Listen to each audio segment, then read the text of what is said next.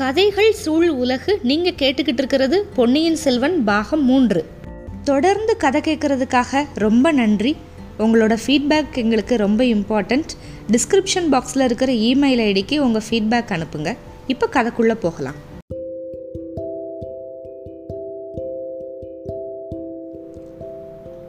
பொன்னியின் செல்வன் பாகம் மூன்று அத்தியாயம் இருபத்தி ஏழு. குந்தவையின் திகைப்பு. நம்ம முதன் மந்திரி அனிருத்த பிரம்மராயர் வந்து செம்பியன் மாதேவியை பார்த்து பேசிட்டு அதுக்கப்புறம் ஏதோ ஒன்று சொல்ல வந்துட்டு மதுராந்தகன் உள்ளே வந்ததுனால சொல்லாமல் அங்கேருந்து கிளம்புறாருல்ல? கிளம்பி நேர குந்தவையோட அரண்மனைக்கு போய் போயிடுறாரு. இளவரசி வந்து முதன் மந்திரியை பார்த்ததுமே எந்திரிச்சு நின்று நமஸ்காரம் பண்ணுறா வீரத்திலையும் குணத்திலையும் சிறந்த கணவனை அடைஞ்சு நீ நீடூழி வாழ்வ அப்படின்னு சொல்லிட்டு முதன் மந்திரி ஆசீர்வதிக்கிறாரு. ஐயா இந்த சமயத்தில் இப்படிப்பட்ட ஆசீர்வாதத்தை தான் பண்ணணுமா? அப்படின்னு கேட்டா இளவரசி. ஏதோ இந்த கிழவனுக்கு தெரிஞ்ச ஆசையை சொன்னேம்மா. வேற எந்த ஆசை உனக்கு வேணும்? ஐயா என்னோட அருமை தந்தையோட உடல்நிலையை பற்றி எல்லாரும் கவலைப்பட்டுக்கிட்டு இருக்கோம். அருள்மொழிவர்மனை பற்றி நாடே கவலையில் மூழ்கி இருக்கு ஆனா உன்னோட திருமுகத்தில் அதை பற்றின கவலை எதுவுமே இல்லையே தாயே அப்படிங்கிறாரு மந்திரி. ஐயா நான் வீர மரக்குலத்தில் பிறந்தவ. மற்றவங்கள மாதிரி அபாயம் அப்படின்னு சொன்னதுமே அழுதுகிட்டு இருக்கணும் அப்படின்னு சொல்கிறீங்களா இல்லை இல்லை ஒரு நாளும் அப்படி நான் சொல்ல மாட்டேன். என்ன மாதிரி வீரமே இல்லாத ஜனங்களுக்கு இளவரசி ஆறுதல் சொல்லலாம் அதைத்தான் நானும் சொல்கிறேன் ஆச்சாரியாரே உங்களுக்கா நான் ஆறுதல் சொல்லணும்? உலகமே புரண்டாலும் நிலை கலங்காம இருக்கிற வயிறு நெஞ்சம் படைச்ச ஆளுல நீங்க. இப்ப மந்திரி சொல்றாரு அப்படிப்பட்ட என்ன கூட நீ கலக்கி விடுறம்மா.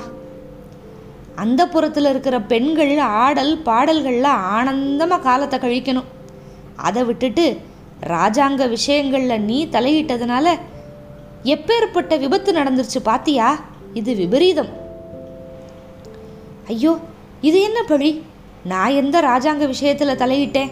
என்னால் என்ன விபரீதம் நடந்துருச்சு? அப்படின்னு கேட்குறா குந்தவை. இன்னும் கொஞ்ச காலத்துக்கு பொன்னியின் செல்வன் இலங்கையிலேயே இருக்கணும் அப்படின்னு நான் சொல்லிட்டு வந்தேன். நீ அதுக்கு விரோதமா உடனே புறப்பட்டு வா அப்படின்னு சொல்லி உன்னோட தம்பிக்கு ஓலை அனுப்பிட்ட உன்னோட விருப்பத்துக்கு மாறா இந்த கிழவனோட பேச்சை யார் மதிப்பாங்க? அதனால நடந்த விபத்தை பாத்தியா? சோழ நாட்டு மக்களுக்கு கண்ணுக்கு கண்ணான இளவரசனை கடல் கொண்டுருச்சு கொஞ்ச நேரத்துக்கு முன்னாடி இந்த அரண்மனை வாசல்ல ஜனத்திரள் கூடி ஆர்ப்பாட்டம் பண்றத பார்த்த. இந்த மாதிரி நாடு முழுக்க இன்னைக்கு குழப்பம். இந்த அல்லோல கல்லோலத்துக்கு காரணம் நீதான தாயே? ஐயா என்னோட ஓலையை பார்த்துட்டு அருள்மொழிவர்மன் வந்து இலங்கையிலிருந்து புறப்பட்டான் அப்படின்னு நீங்கள் சொல்கிறீங்களா ஏன் சொல்கிறீங்க பழுவேட்டரையர்கள் ரெண்டு கப்பல் நிறைய வீரர்களை அனுப்பி இளவரசரை சிறைப்பிடிச்சிட்டுக்கு வர அனுப்புனாரே அது உங்களுக்கு தெரியாதா? அப்படின்னு பதில் கேள்வி கேட்குறான். தெரியும் அம்மா தெரியும். அது மட்டுமே இருந்திருந்தா இப்போ பொன்னியின் செல்வனுக்கு நடந்த கதிக்கு பழுவேட்டரையர்கள் தான் பொறுப்பாளி அப்படின்னு சொல்லிடலாம். அவங்க அனுப்பின கப்பல் ரெண்டுமே நாசமாகிருச்சு. உன்னோட ஓலைக்காக தான் இளவரசன் புறப்பட்டான். எங்களோட கப்பலில் இல்லை அப்படின்னு அவங்க சொன்னால் அதை யார் மறுக்க முடியும்? இப்போ குந்தவை திடீர்னு கேட்குறா ஐயா நான் ஓலை அனுப்புனது உங்களுக்கு எப்படி தெரியும்? பழுவேட்டரையர்களுக்கு எப்படி தெரியும்? ஏன்னா நம்ம வந்தியத்தேவனை வந்து குந்தவை ரகசியமாக தானே அனுப்பியிருக்கா. இலங்கைக்கு வந்து சக்கரவர்த்திக்காக மூலிகை சேகரிக்கிறதுக்காக போகிறாங்க அப்படிங்கிற பேரில் தான் வந்து வந்தியத்தேவன் கிளம்புனான். நல்ல கேள்வி கேட்டம்மா.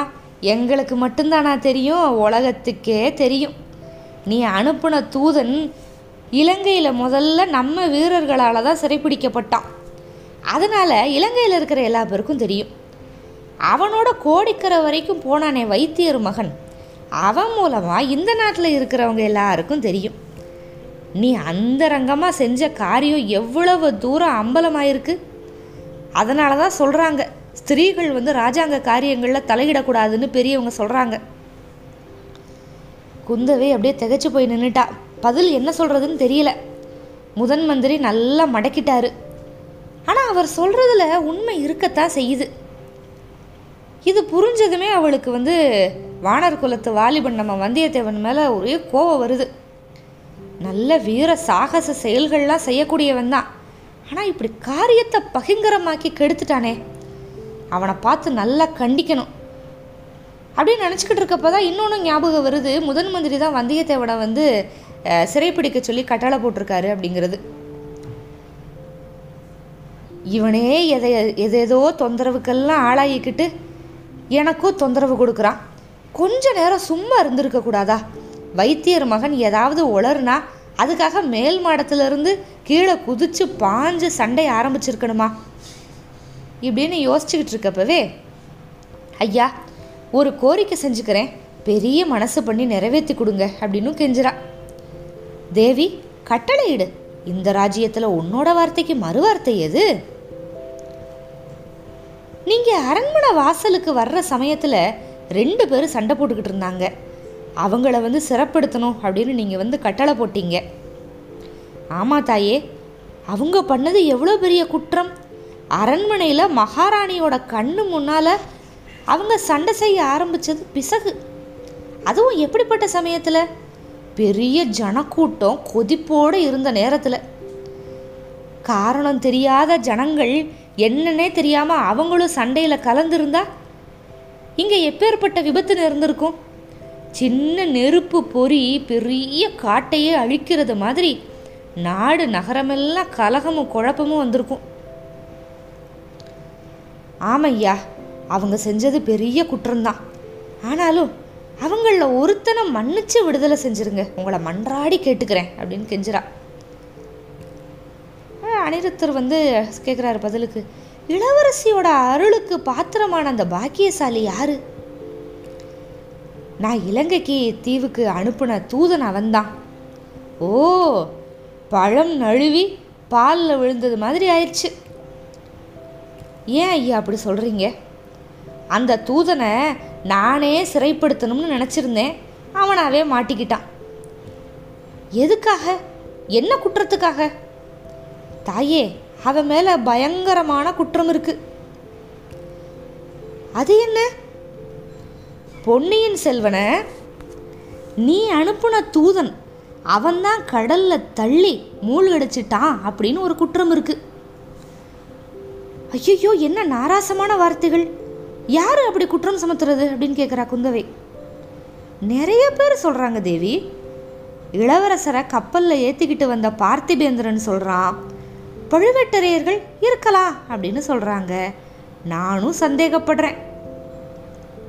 இதை கேட்டதும் குந்தவைக்கு ஒரே கோபம். ஆச்சாரியாரே ஜாக்கிரதை.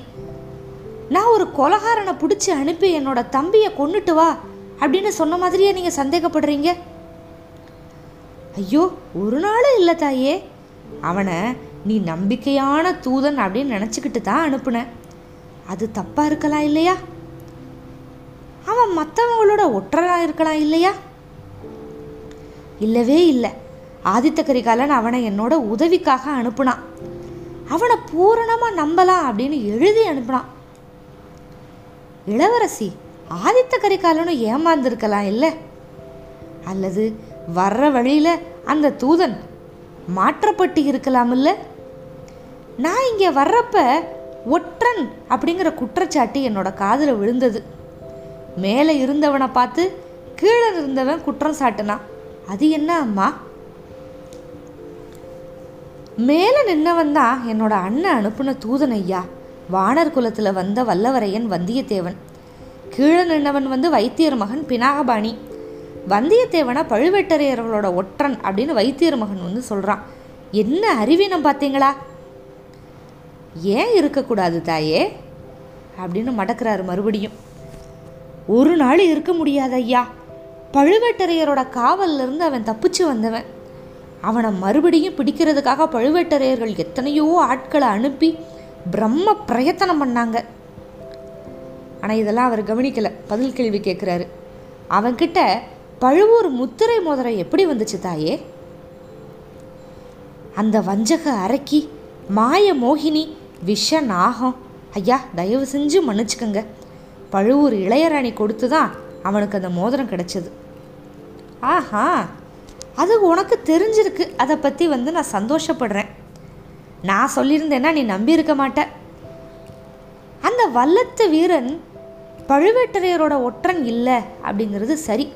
ஆனால் பழுவூர் ராணியோட ஒற்றனாக இருக்கலாம்ல? அது எப்படி முடியும்? ஆ எப்படி முடியும்னு நான் சொல்கிறேன் வந்தியத்தேவன். நீ இலங்கைக்கு அனுப்புன அந்தரங்க தூதன். தஞ்சை கோட்டைக்கு வெளியில் பழுவூர் ராணியை பல்லக்கில் பார்த்தான். அப்போ தான் முத்திரை மோதிரத்தை வாங்கிக்கிட்டான். அதுக்கப்புறமா கோட்டைக்குள்ள பழுவூர் அரண்மனையில் அந்த புறத்தில் அவளை பார்த்தான். அவனை பழுவூர் இளையராணி பொக்கிஷ நிலவரையில் வந்து ஒழிச்சு வச்சிருந்தா. ஒழிச்சு வச்சிருந்து வெளியில் அனுப்புனான் உன்கிட்ட ஓலை கொண்டு வரப்போகிறான் அப்படிங்கிறது பழுவூர் இளையராணிக்கு நல்லா தெரியும். இலங்கையிலிருந்து அவன் திரும்பி வர்றப்ப அரிச்சந்திர நதிக்கரையில் பாழடைஞ்ச பாண்டியன் அரண்மனையில் நள்ளிரவில் ரெண்டு பேரும் அதாவது நீ அனுப்புன தூதன் வந்தியத்தேவனும் பழுவூர் இளையராணியும் சந்திச்சு பேசினாங்க. அதுக்கு பிறகும் பழுவூர் முத்திரை மோதிரம் வந்தியத்தேவன்கிட்ட தான் இருக்கு. இதையெல்லாம் பற்றி நீ என்ன நினைக்கிற? அம்மா உன் தூதன்கிட்ட இன்னமும் நீ பரிபூரண நம்பிக்கை வச்சிருக்கையா? அப்படின்னு பெருசாக குழப்பி விட்டார். இப்போ குந்தவையோட உள்ளம் ரொம்ப உண்மையாகவே குழப்பத்தில் அப்படியே ஆழ்ந்து போயிடுச்சு ஆக அனிருத்த பிரம்மராயருக்கு எல்லாமே தெரிஞ்சிருக்கு. வந்தியத்தேவன் இங்கே காஞ்சிக்குள்ள காஞ்சியிலிருந்து தஞ்சாவூருக்கு வந்ததில் இருந்து இலங்கைக்கு போனது வரைக்கும் அத்தனையுமே வந்து அவருக்கு தெரிஞ்சிருக்கு. நல்ல இளவரசி குந்தவையை வந்து அவர் மடக்கிறாரு. ஆனால் இளவரசி இதுக்கு எப்படி பதில் சொல்ல போகிறாங்க எப்படி வந்தியத்தேவனை இவர்கிட்ட இருந்து காப்பாற்ற போகிறாங்க மேற்கொண்டு பார்க்கலாம். காத்திருங்கள். அத்தியாயம் இருபத்தி எட்டுக்கு. நன்றி.